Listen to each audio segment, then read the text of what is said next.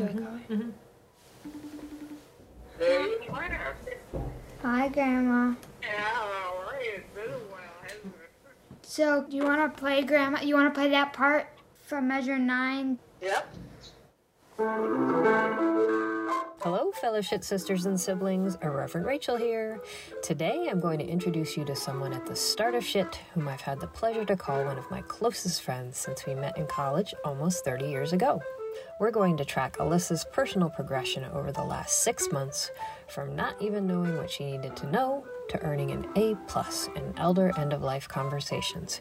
You'll learn a lot if you listen, and if I was giving out stickers, Alyssa would get a gold star. Before I introduce you to a start of shit sister, let me do a little light housekeeping. After accumulating 10 years and counting of elder care intel, I decided to create my irreverent empire of insights, anecdotes, and audio, all found on my website, thisisgettingold.com, just add some dashes, in order to support the undertakings of you, my fellow shit sisters and siblings. The purpose of my monthly podcast is to provide empathy and education about the start, middle, and end of the elder care trenches. And for as long as she's still alive, I'll start each episode with a grandma cameo as a reminder of why we're all gathered here together. On March 1st of 2020, we moved my 86 year old mother into a rest home one mile from my own home. You can learn what that last year has been like for all of us in my first podcast featuring my mom, when we discuss the impact of COVID and her cancer recurrence diagnosed in the fall. And now, let's see how she's doing in the spring of 2021. All right, Mother. So why don't you tell the listening audience we're sitting in our car after your latest oncology appointment. And what are we eating? A hamburger. From where? Five guys. Mm-hmm. and french fries. And french fries. So let's tell everybody what's been happening since the last time they heard from you about all your appointments. Today is April 16th, Yep. and what's it doing outside? Raining now. But it was snowing before. So, uh, Mom, you're now vaccinated, and everybody in your place is vaccinated. And what was the big excitement? Where did you go for Easter, Mother? Your house. When was the last time that you were allowed to be at my house like that? About almost a year ago, right? Well, Mm. and then next week, we have more excitement Mm-hmm. because different relatives are getting vaccinated. And even if they aren't vaccinated, you're allowed to come to our house and social distance pe- with people. That So- wonderful. What's what's happening next week? Next week, uh, Stephanie, my sister-in-law, will be coming in.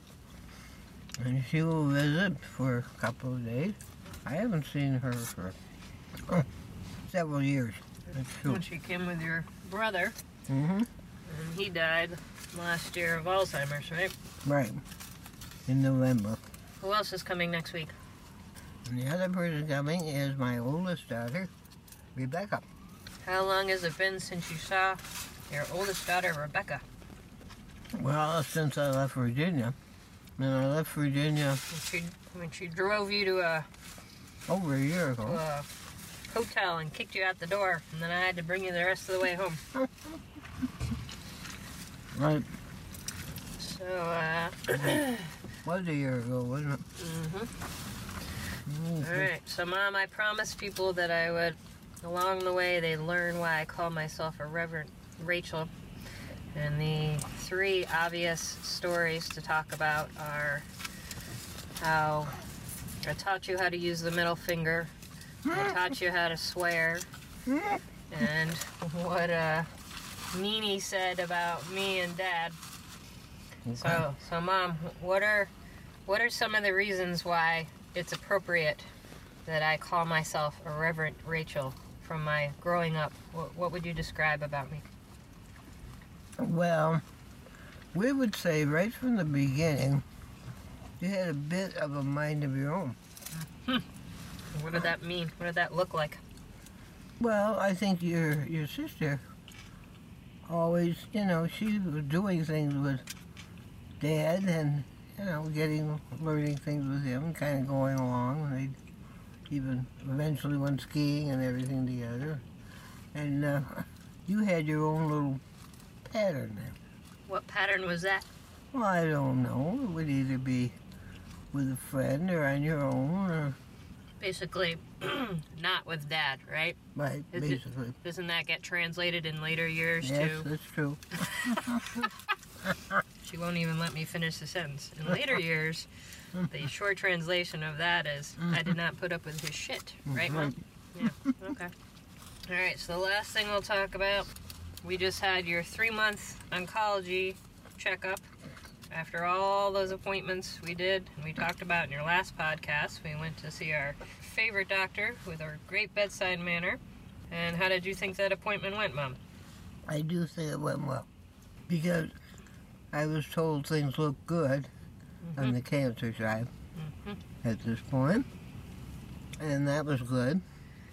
And how was most of the appointment spent with the nurse and then the doctor? Checking my blood pressure. Checking your blood pressure. So you apparently have high blood pressure because you flip out every time you go to the doctor. and now you've got two relatives who have waited years to see you, and it I seems know. like you're about to drop dead before they can even get into town. So we will uh, we'll have to update everybody in next month's Mm-hmm. podcast and see whether or not you you live to see to see your visitors, right? That's right, exactly. All right. Any parting words for the people listening? It was it was a pretty good day Because why? Because you got to go where? At the end of all of it. because then I got to go to Five Guys. All right, we're gonna she eat our. let me go to Five Guys. We're gonna let Grandma eat her burger now, so she Well. doesn't talk with her mouth full anymore. now that we have checked in on Grandma, I'm going to set the stage for my first shit sister interview. As I mentioned in my intro, Alyssa and I have known each other for almost 30 years. When four fresh women, including Alyssa, myself, Carolyn, and Catherine, formed fast friendships initially based on our shared ambivalence of our alma mater, that then grew into a friendship as close and complex as family. In college, we were together every day, in part because we were always each other's roommates, and have been there for each other over every life milestone since graduations, adult jobs, advanced degrees, engagements, weddings, pregnancies, births, and deaths. And now we are the parents of kids coming close to their own college days, while still also the kids of the parents who saw us off to college three decades ago. In almost every year of those 30, we gather together, either camping with our spouses and kids, or on a wine infused girls' getaway weekend in some random rental. Even in a pandemic, 2020 was no exception. Desperate for a reprieve from an unprecedented new normal, we packed our masks and our hand sanitizer and lots and lots of wine and sat together with windows open in the four corners of various rooms in a rented Victorian to take stock of our current existence. Since I was on the verge of launching my website, I took advantage of the captive audience to interview my fellow shit sisters to learn what might be useful on their own elder end of life undertakings. The notes you'll hear me reference throughout my conversation with Alyssa refer to that fall weekend away, as I check in on her own journey with her parents, her sister Nancy, about her deceased grandmother Gangu, and her husband and two kids. I'm just looking at the notes that I emailed back to you. So, Yeah, that's a trip. Uh, right? Did you remember saying all those things? No, and I think I was three or four glasses of wine in probably too. So, So, college friend, 30 years later, going through the throes of the sandwich generation, right? So, we, Alyssa, you've got a ninth grader and a what grader? Always oh, seventh grader. Yep. seventh grader, and you were ahead of the pack. So, your kids are going to be growing and out of the house, and you guys are going to be enjoying your child free life way before the rest of us. So, That's right. We didn't understand then why that was a good idea. All right. So you've got your own architecture business with your husband. So you are not not busy regularly. Two children, and then describe your parent situation. When we sit around thinking about or, or, rel, or your personal or reverent anecdotes and your elder care needs, what are the uh, topics and who are the people involved in your world? Yeah. Okay. So my parents are. Um, I they don't have any elder care needs at present because they are more or less able-bodied. They Mhm. live 15 minutes away. Up until COVID times, they drove kids and picked them up from school and were helpful to us. And they really valued being helpful to us. And one of the harder things about COVID, besides isolation, was not having the things to do that gave them sort of structure and meaning in their retirement with ferrying around their five grandchildren, three other grandchildren being my sister's kids who also live nearby. So that is their situation. Um, but my mother has Parkinson's, so she is frail, I would Mhm. say is the word. She is capable but frail. Yeah. And that's noteworthy because back in the way back time machine when we went to college, your parents were and still absolutely are, as far as I can tell, and definitely in my mind's are like the party kids. There was no frailty. There was only dinner parties and wine cork tricks and all these glasses for all this liquor that I'd never heard of before. And it was delightful. And your dad's gregarious and your mom is like magnanimous. And so they're still, I think, as you just described, fairly independent, larger than life, very vibrant, very engaged in their interest. A huge gap between how your parents live their lives, their New York City jobs, driving from Connecticut, and my own parents' existence. So, as I experience them from then to now, is the type of couple who are very capable, and therefore, if they hit the end of the life and can't help with the grandkids, even just with COVID, but certainly because of Parkinson's and elder issues, then that's enormously trying, I picture and imagine is some of what your family might be managing. Is that true? Yeah, yeah, it is definitely difficult for my mom not to be as capable as she once was because mm-hmm. she was, you know, working mother and great cook and threw parties and did a lot and volunteered for things and you know was just a very active person and still is a very active person despite half of her activities now being physical therapy or Wow. going to rehabilitative yoga but socially you know she still goes with friends and does things Yeah. So keep in mind that when I interviewed Alyssa about her elder care future last fall, she was feeling overwhelmed. And before I had launched my site, she reached out asking what and where and how to capture financial information that she hoped to gather in an upcoming family conversation. Given that background, what happens next is pretty darn noteworthy. Yeah, could you tell us a little bit about how things unfolded? My understanding is there were two stories. There were how they unfolded for your parents, and then how they unfolded for you and Nancy based on when and how the information was doled out to you about what was happening. Could you describe that to us? Yeah, I think my mom was probably diagnosed with Parkinson's in, in her late 50s or early 60s when she was still very active, working full time, taking care of my grandmother who lived with us and was in her 80s and didn't want to put any sort of burden on either her own mother or her children or anybody or friends. She didn't want to be seen differently, so she didn't tell anybody she had Parkinson's for several years. Hmm. Um, and she finally did tell us, but still didn't tell her friends, and she never told her mother. Wow. And that's the big deal. We all knew Gangu. Gangu was our everybody's favorite person on the whole planet. And so this is the first time I'm hearing you express that to me. And uh, that's powerful because I know there was so much cross generation intimacy and complications about having her with you the whole time and how everybody felt about each other, which from my vantage point was mainly spectacular. But that's a big deal to not tell your own mom before she Yeah. went. And she, you know, did so because she was the sandwich generation until she was in her late 60s, had her mother living with her, and they had a live in caregiver, and just a lot of complications of caring for her mother. Didn't think she needed to put her own health Wow. issues into the conversation, I think. So, which says a lot about your mom's personality, I feel. Yeah. Yeah. very capable, very confident. I got this. I'm all Yes. Very much so. So, fast forward, there were some other incidents where they didn't feel like it was really necessary to tell us, like the funny time my dad had cancer, and my sister and I found out from a family friend my sister ran into on the street in New York City.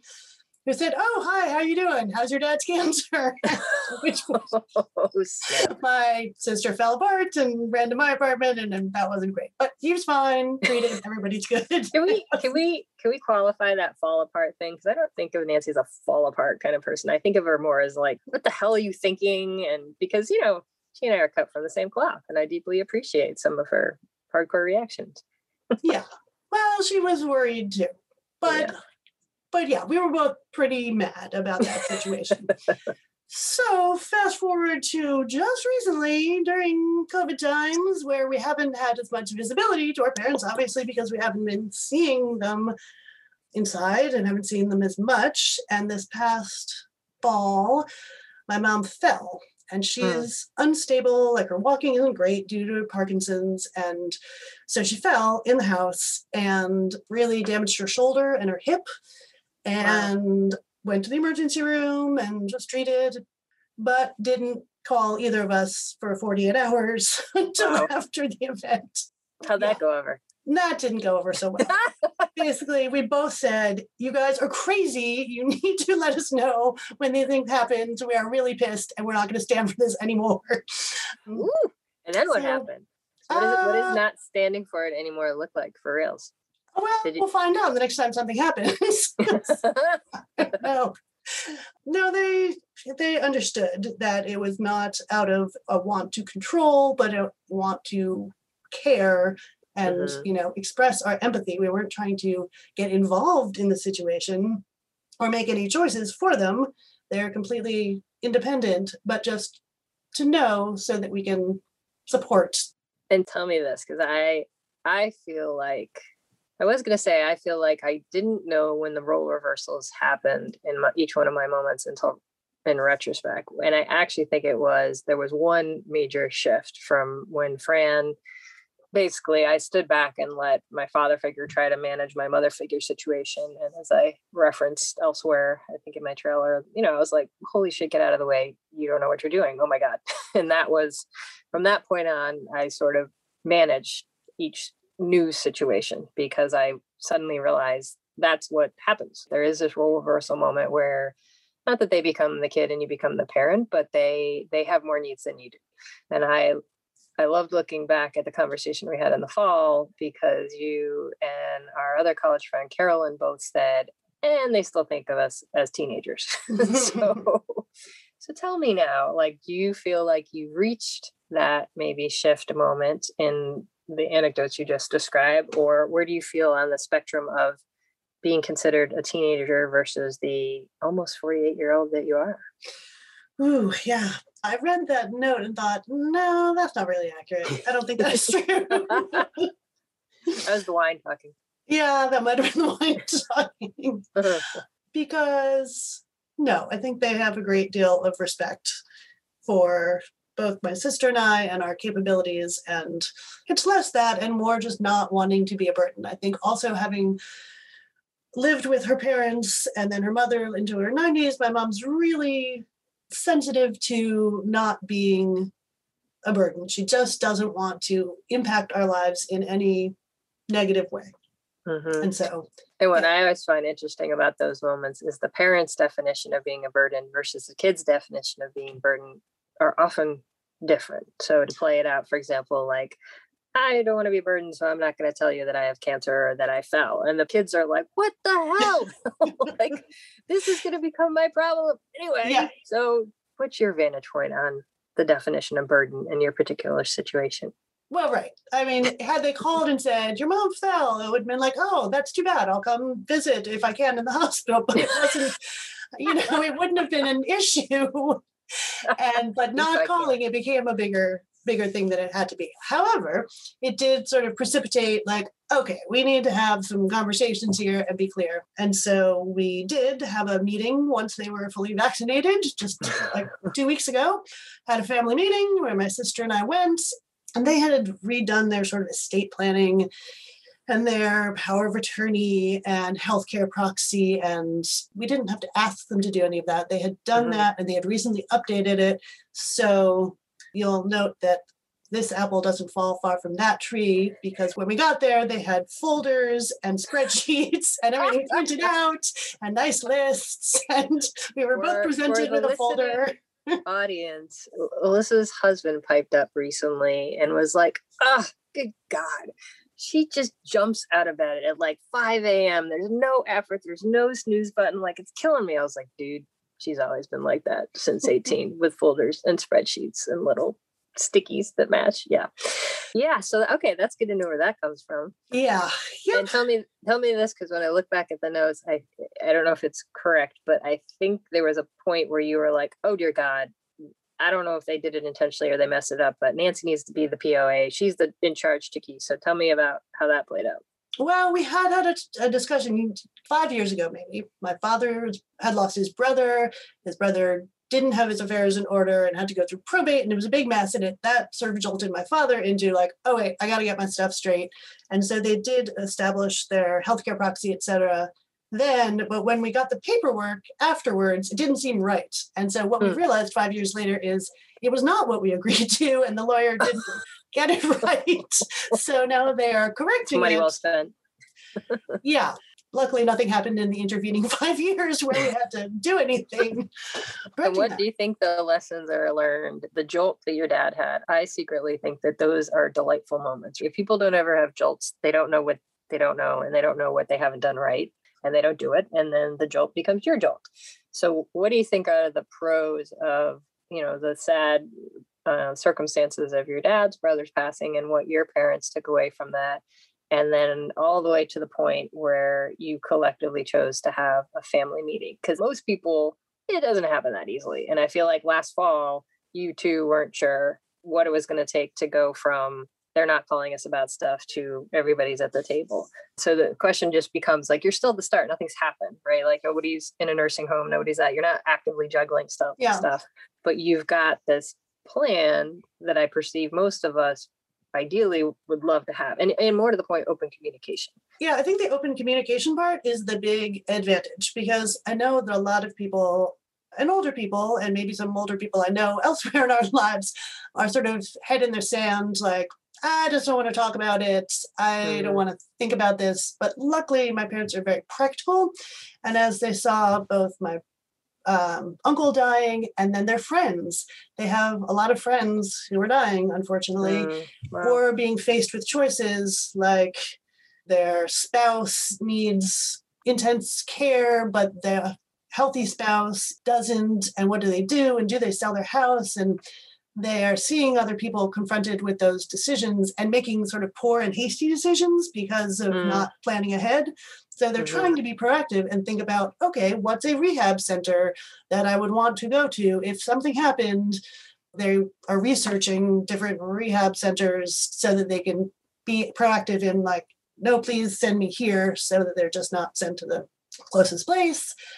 Yeah. So yeah, you all are knocking it out of the park if your parents are deciding for themselves before the moment happens. Here's where I'd like to be. Maybe I'm making it up, but- for the listening audience, like I'm going to put a deposit on it. All those pre pre-pass chosen things that you can do to ensure a spot, or et cetera, et cetera. So that's amazing.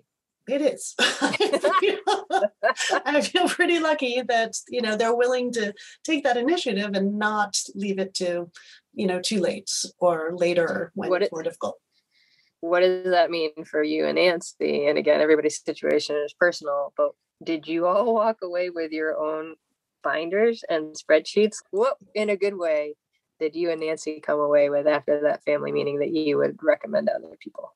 Well, we just we came away with all of the financial data, which is you know different for everybody, but where you know investments and life insurance and who to contact and their lawyer's number and the healthcare proxy and all of the legal documents all in one place, which is great because some of those things we had previously, but you know they were sort of scattered. So Mhm. organizing the who's who to call in case of emergency list was really very helpful and you know confirming that all where all of their doctors are and which hospital their doctors are associated with yeah and then we got right jumped right into and we knew they wanted to be cremated but wait where do you want your ashes and that's what brought us to why don't you think about hymns for the service You got it all wrapped up. so, i mean granted these people are in their early 70s they're really not you know on death's door at all but Hey man, you might as well be thorough. prepared. We are interrupting this broadcast for an impromptu, irreverent overview about urns. So how far did you all progress? Did you get the entire thing planned out? Did they have the urns picked out? Like what level of detail are we talking about? And I'm actually not kidding because this is the type of conversation I force all the time with my mother. We did actually order her an urn and we both decided it wasn't exactly, it was too big for her. She's so petite. So we returned it. You have to have an urn? Why would you have an urn? You know, well, in my particular situation, as you can well appreciate, mom was a pianist and we inherited her piano. So you're gonna her- put her on the piano? Of course. Although I, that's super ironic because all my growing up, she was like, pianos are not for putting things on. no yeah. kidding. That seems super. But see, so once we moved her away from the family funeral plot thing, which is the only thing her generation like kind of understood, and then she Mm. realized like she would be off alone with her mother, and that seemed kind of lonely. And then we're like, everybody else is cremating; it's a thing to do these days. And she's like, okay, fine, I'll do that. So once we got there, I was like, so mom, would you want to be scattered? Do you want to be split 50 50 between me and my sister? And she kind of looked off into space the way my mom does. And she was like, you know, I think I'd like to be in a vase. And I think I would like you to pass me back and forth so I can just just see what's going on in each everybody's life. So I thought it was a nice Christmas present to be like, this is the vase you're gonna be in when you're seeing what everybody's doing. And yeah. So but I don't like it. I gotta get a new one. Awesome. Wait, do you have to buy like a special, um, you know, or something, or is like this is a great question. Now we can get into the tactical business. businesses. Really, actually, no. You can have a shoebox, and I'm here to tell any of you all who spend big money on any fancy thing like that that pretty much there's just like a plastic garbage bag inside with a zip tie anyway. So it's not, you know, it's all a little dress up, but some of them do have glue. Others you can seal. Some you don't seal. It's kind of pretty casual actually. Yeah, there's Mm. no ash containing substance by which you ensure that like either it doesn't escape or it doesn't like dissipate over time. Yeah, no, it's pretty it's a free for all. I've I've seen all flavors. So yeah, mostly we're focused on one that doesn't get spilled. There's that. We'd probably just leave her in the zip tied bag anyway, so that didn't happen. But the marble didn't fit her personality. And then I found Yeah. one that seemed more appropriate and it had like music notes and stuff. And my mom always cracks my shit up. Like every time I think she doesn't have an opinion about something, she there was like almost this light look of disdain and horror on her face. Like like that's the cheesiest freaking thing I've like yeah. So Ixnay on the music note urn. So we got we're still looking. And now back to our regularly scheduled Shit Sister success story. We got your hymns, you got the cremation plan, you got your what if they're going. What el- what else did we accomplish? What's left? Did you use the electronic form or did you use the I'm dead now what book I think I recommended? No. Yeah, no, because we just suggested that we should have this conversation and then they went off and running. So we good. did not direct what the questions were. They just presented us with what they wanted to present us with, which was frankly quite thorough. So Damn. So they did it all. They like they had the documents and basically gave it to you all. yeah, I will say that I carried around a one page simple Word document that my father figure had done for me for years. And it was here's my lawyer's name, here's my accountant's name, here's the blood relatives, here's the friends you could call. And Mm, it was enormously handy. Yeah. So if people do nothing else than that, have a one page typewritten document of all the key people to call in that moment. Yes, recommend. it also included the combination to the safe, Ooh, and we yeah. got a tour of, of the place in the house where the safe is. I can't tell you that. We'll cut that part. yes, yes. I'm not going to ask what's in the safe then. I, um, I I don't even remember actually. what else should we cover in terms of i feel like there is probably this uh, mythology of thinking you're super organized and then it doesn't actually totally play out that way and i think i can say from our own experiences that all the people that were super organized it definitively helped the situation and then there's the stuff you can't solve for like lawsuits and fun things like that. So i'm curious for your family does this feel like an ongoing conversation or a one and done and now you sit back and wait for what's the saying for the marbles to roll for the things to fall there's the other saying, shoe to drop. that one should hit the fan one of those where are you in the process do you think as a family Yeah, I think we actually talked about like we should revisit this every five years or a couple of years because it could be many years. They're still young-ish, mm-hmm. so yeah. that's a big deal that's huge so you're done for a while yay check I guess. I don't know. We'll see. So if I look back at the notes that you and I were talking about from the last time we talked, and you especially, I had rattling around in my head the comment you made. There's got to be like a starter kit, and is there a starter kit? And what are all these terms, and what do they mean? And the answer, of course, is there's a bazillion starter kits, and there's a million people out there like me who are like, "Let me help you not reinvent the wheel." The problem is, I think most people either don't know to go looking for it, or the moment you need it, it's not when you have oodles of time to sit googling for that information. So I'm curious, does the starter kit notion feel like the thing you need, or is it more about the starter conversation with a family, unearthing your own personal situation and needs? I think it's probably communication is more important than, as you say, you can find a list of things to look at anywhere. And I should throw in a plug for all of this should be somewhat familiar to people, especially who are parents, because we should be doing this stuff for ourselves anyway and have our own wills in order and healthcare proxies. And if you haven't done that for yourself, then do that before you're worried about your parent. like you're, that's really important. Very well said. That kind of reminds me of the whole don't save for your college, your kid's college education before you save for your own retirement. Yeah, and then the other, what the plane analogy, put your mask on first before you put it on your kid. Yeah, well, you just learn a lot. So, you know, you learn a lot by having to do it yourself, and then you're not as clueless when you go to try to figure out what they're doing. That's actually an excellent point because I do think it's the thing that we all put off, even though you need it even more desperately. If God forbid any of us went young, and then you know what you're doing when you get there. So, Melissa, this is the part where I say, I feel like we basically covered the arc of where you were, where you are, which is freaking impressive. and you're like the poster child for what everybody needs to be doing. And then I think mainly we'd want to like revisit over time. How does it go? Does it work out? Were you as organized and planful and ready for the shit hitting the fan as you guys thought you would be? yeah, probably not, but it feels okay for right now. well, this is a success story. I'm glad that I could talk to you twice and find out that I did nothing to help and it's all good.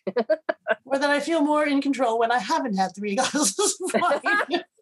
if you really wanted to recreate the situation. Maybe that's the key because we're less we're less scared when we're stone cold sober. All right, good to know. You still going? Your turn. Oh, okay. Let's see. Follow my monthly podcast for free on Spotify, Apple, or wherever you get your irreverent audio. In between, you can find support, education, and hundreds of resources on my website, thisisgettingold.com. Just add some dashes.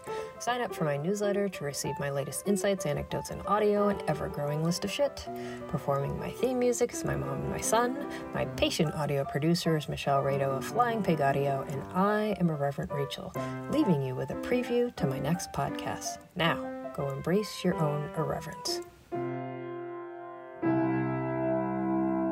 Yeah, I got it. I'm also going to practice talking more slowly and enunciating because my Alyssa But how will I recording- understand you? thank you.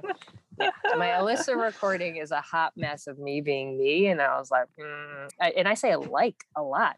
Maybe I You don't know do? If it's. I you know, or at least in that one, I did. I was really surprised. I wonder how Carolyn felt about our time together.